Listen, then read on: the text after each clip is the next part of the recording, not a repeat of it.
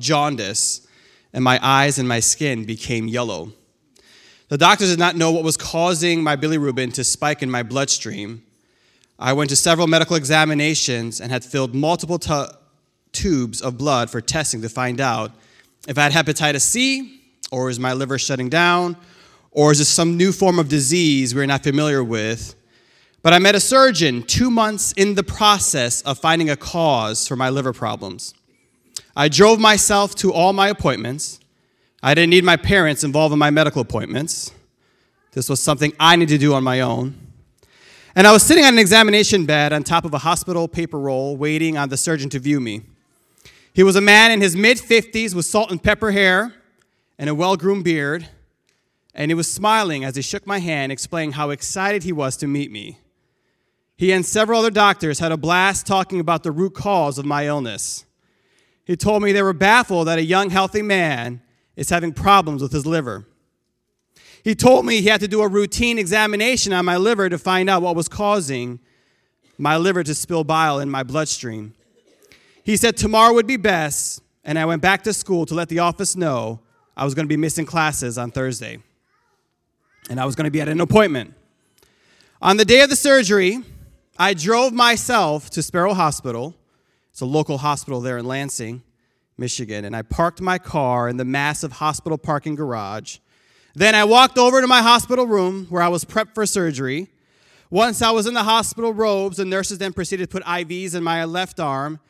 I was put on a gurney and moved by three nurses to the operation room. The anesthesiologist put me under as the well groomed surgeon took out a piece of my liver to examine what was causing my illness. When I woke up, I was laying empty. I'm sorry, I was laying in a hospital bed, groggy, disoriented, and I looked around the empty room to see if the doctor was ready to release me from the hospital. I waited for an hour before I heard a soft tapping on the door as a well groomed doctor walked slowly to my bed. He told me they had taken out a significant piece of my liver and were running tests to find out what was causing the illness. He looked around the empty room, wondering where in the world are his parents. Where are your parents, son?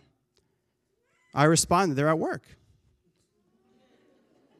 Do you have anyone who's going to come and take you home? No. I'm going to drive myself home.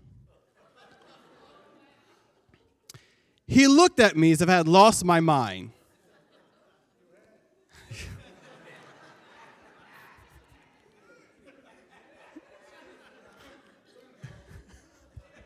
Thanks for helping me, Bishop. I appreciate that. He said, You're alone? By yourself? Then he said, Does anyone know you're here, son? It was a simple question, a closed end question yes or no, a simple response. However, it caused me to pause for a moment as I looked around the empty hospital room realizing I did not tell anyone in my family or friends that I was having surgery today, and nobody knew where I was. If they had operated on me and something would have gone wrong, nobody would have known why I was at the hospital. I told the doctor, no, nobody knows I'm here. He said, You better call somebody to pick up to pick you up, and he left the room. And for the first time in this two month process trying to figure out what is wrong with my illness, I felt lonely bearing this all by myself. So I pulled out my Samsung flip phone and started going down my contact list. I had over a hundred contacts. I was sure somebody would be able to drive me home from the hospital day. I was a popular kid in high school. I was literally involved in every extracurricular activity in the school. And if you don't believe me, you can look at my face, uh, my, uh, my, my yearbook. Um, this was no Facebook friends, all right? I had people who knew me. They had my personal cell phone number on their phones. I was always around people, whether I was at school or at home with my six siblings. So I started with the A's. Then I moved down through the B's, and then the C's, and then finally I came to the T's. And not one person in my phone I could call to come pick me up. My parents were at work, and I don't want to call them from their inflexible job to pick me up. So I double checked the list, still no one. And then a next question came in my mind How did I get in this place?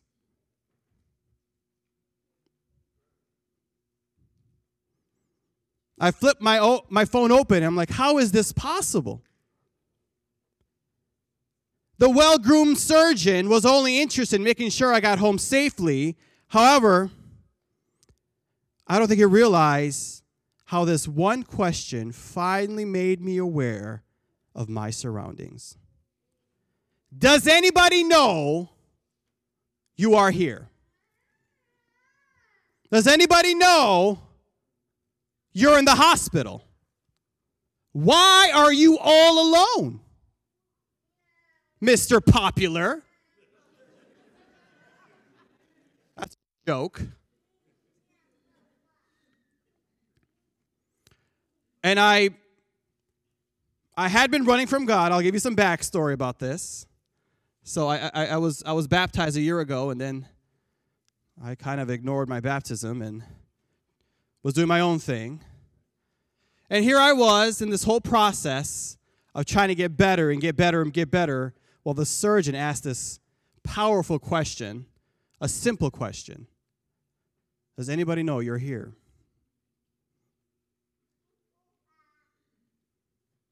I want to read a passage of scripture in Psalm 68, verse 4. And it says, Sing to God, sing praises to his name. Lift up a song for him who rides through the deserts, whose name is the Lord, and exalt before him. A father of the fatherless, a judge for the widows, is God in his holy habitation. God makes a home for the lonely. He leads out prisoners into prosperity. Only the rebellious dwell in parched land. That Hebrew word, yachdish, means to be alone. He makes home for the lonely. It means to be isolated. It means to be an only child. It means to be an unmarried young man who cannot afford a wife. It means to be an exile, a sojourner, to be with the alone. God dwells with the lonely. Does anybody know you're here? Does anybody know I am here? And then I became painfully aware there was someone sitting in that ugly green chair in that hospital bedroom someone I've been ignoring all year long. He was through the whole process, trying to find out what was wrong with me. And I did not realize my God was with me. Do you know that God is with you when you feel alone? Do you know that God is with you, whatever your circumstance might be? He's in that hospital room with you. He's sitting in that ugly green chair. And he's just waiting. See, there's one thing to know about God. There's one thing to talk about God. There's one thing to preach about God. I've met preachers who don't know God. But there's another thing to be aware that you are sitting in the presence of the King. And that day, I became fully aware somebody was in the room with me. Do you know God is with you? Now, we can say that, we can talk about that, We can tell our neighbors and give our testimony, but do you really know He really is with you? And that phone, I, I called the one person on that phone, and it was not somebody in my family, it was not one of my friends, it was an elder in the church. The church that I've been halfway going. I was in and out, I had terrible attendance. I was here one Sunday, gone the next. Hey, I, I like about this Jesus thing, but I have my own thing to do, right? I don't care God is an editor of my dreams. And I called her. And I said, Hey, I just want to let you know um, I'm in the hospital, sitting on a bed. And she was like, "What? What? What happened? What's going on?" And I was like, "Well, it was it was supposed to be something routine, but I didn't realize it wasn't routine, and it was major surgery." Um, just want to let you know. Can you can you please can you pray for me? Can you please pray for me? And she did, right over that phone. And I became even more aware of the God I serve. Finally, I was able to call somebody to come pick me up. I left my car in the garage. I had to pick it up another day. But do you know that God is with you? That you are not alone, that He walks with you. But have you slowed down your surroundings to recognize that God is working in your life?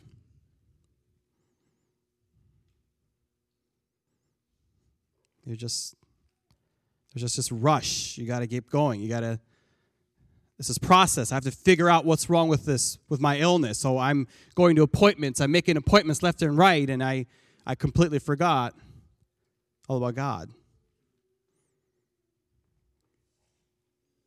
Maybe you're asking yourself that question Does anybody know I'm here? Does anybody know? Does anybody know my situation? I don't know what that might be. But God is with you. Are you aware that He's near you? That He walks with you through the good and the bad. And He just doesn't hang out in church,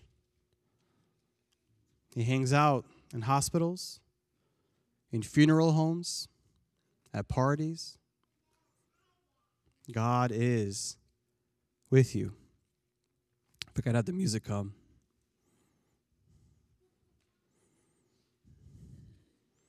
I know this year is drawing an end. And maybe things didn't go according to plan. But I wonder if you'd make a New Year's resolution to slow down and see who's sitting in that ugly green chair.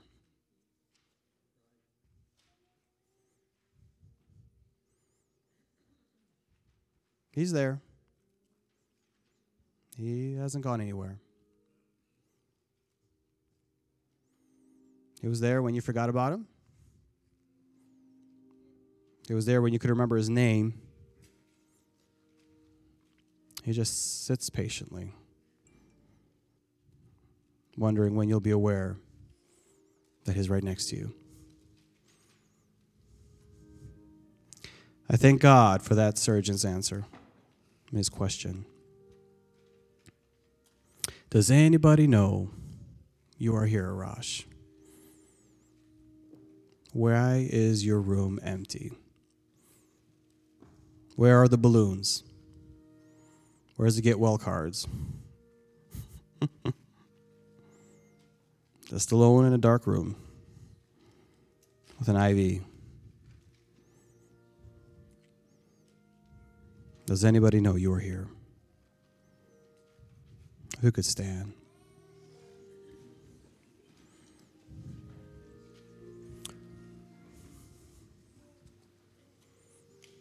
Thank you, Jesus. Thank you, Jesus. You already spoke to us today. You said you heard our cry, Lord. You heard that we're lonely, Jesus. Help me, Jesus. God, I, I don't want to just know about you and I don't want to just hear about you. I want to make sure I'm aware of you, Lord, that you are next to me, Jesus. That God, I am not alone, that you've always been with me.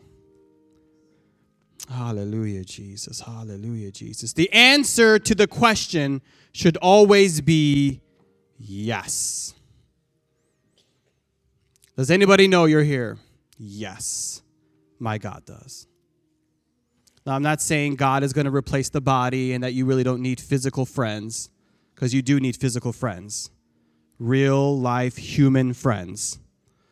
Not Facebook friends, not online friends. Not that there's anything wrong with those, but you need to have real friends. Okay? I'm not saying Jesus just takes care of all that and you don't need any friends and you can just be lonely the rest of your life. No, that's not what I'm saying here. The other part of the puzzle is if I was in church, I'm sure the church would have sent someone to pray for me. But I wasn't. I was in and out, not wanting to be contacted, not wanting to be approached. And I was miserable. Does anybody know you are here? Thank you, Jesus. Thank you, Jesus. Thank you, Jesus. Lord, I pray, God, that you touch this congregation today, Lord. Lord, I know you're speaking to us right now, God. There's some of us here today, Jesus. We feel alone, Lord. We feel by ourselves, Jesus, sitting on a gurney, Lord, all alone, Jesus. I pray, God, let's not be only made aware of you, Jesus, but help us to be connected to your body, Jesus. I pray, God, that you touch my brothers and my sisters here this morning, God. I pray, God, let them become aware of you, God. Let them have a powerful relationship with you, Jesus. Maybe maybe they haven't been consistent, Jesus. Maybe it's been erratic, Lord God. Maybe things came legitimate or illegitimate, Jesus. Maybe things happen in their life, but I pray, God, that they make a commitment for New Year, Jesus. I pray, Lord, that they make a commitment to come and see you, Lord. That they connect with your body, God. That they hear from you every Sunday, Jesus. Hallelujah, hallelujah, Jesus, hallelujah, Jesus you can make your way to these altars. If you're not aware of your God, I pray that you would become made aware of him. If you're not connected to this body, I pray that you are connected. I pray if you find yourself in a hospital room, that you'll have five or ten people you can call to. I pray you never come in my situation where you have a bunch of friends and no true friends. Hallelujah, Jesus. Hallelujah, Jesus. Hallelujah, Jesus. Hallelujah, hallelujah, hallelujah, hallelujah.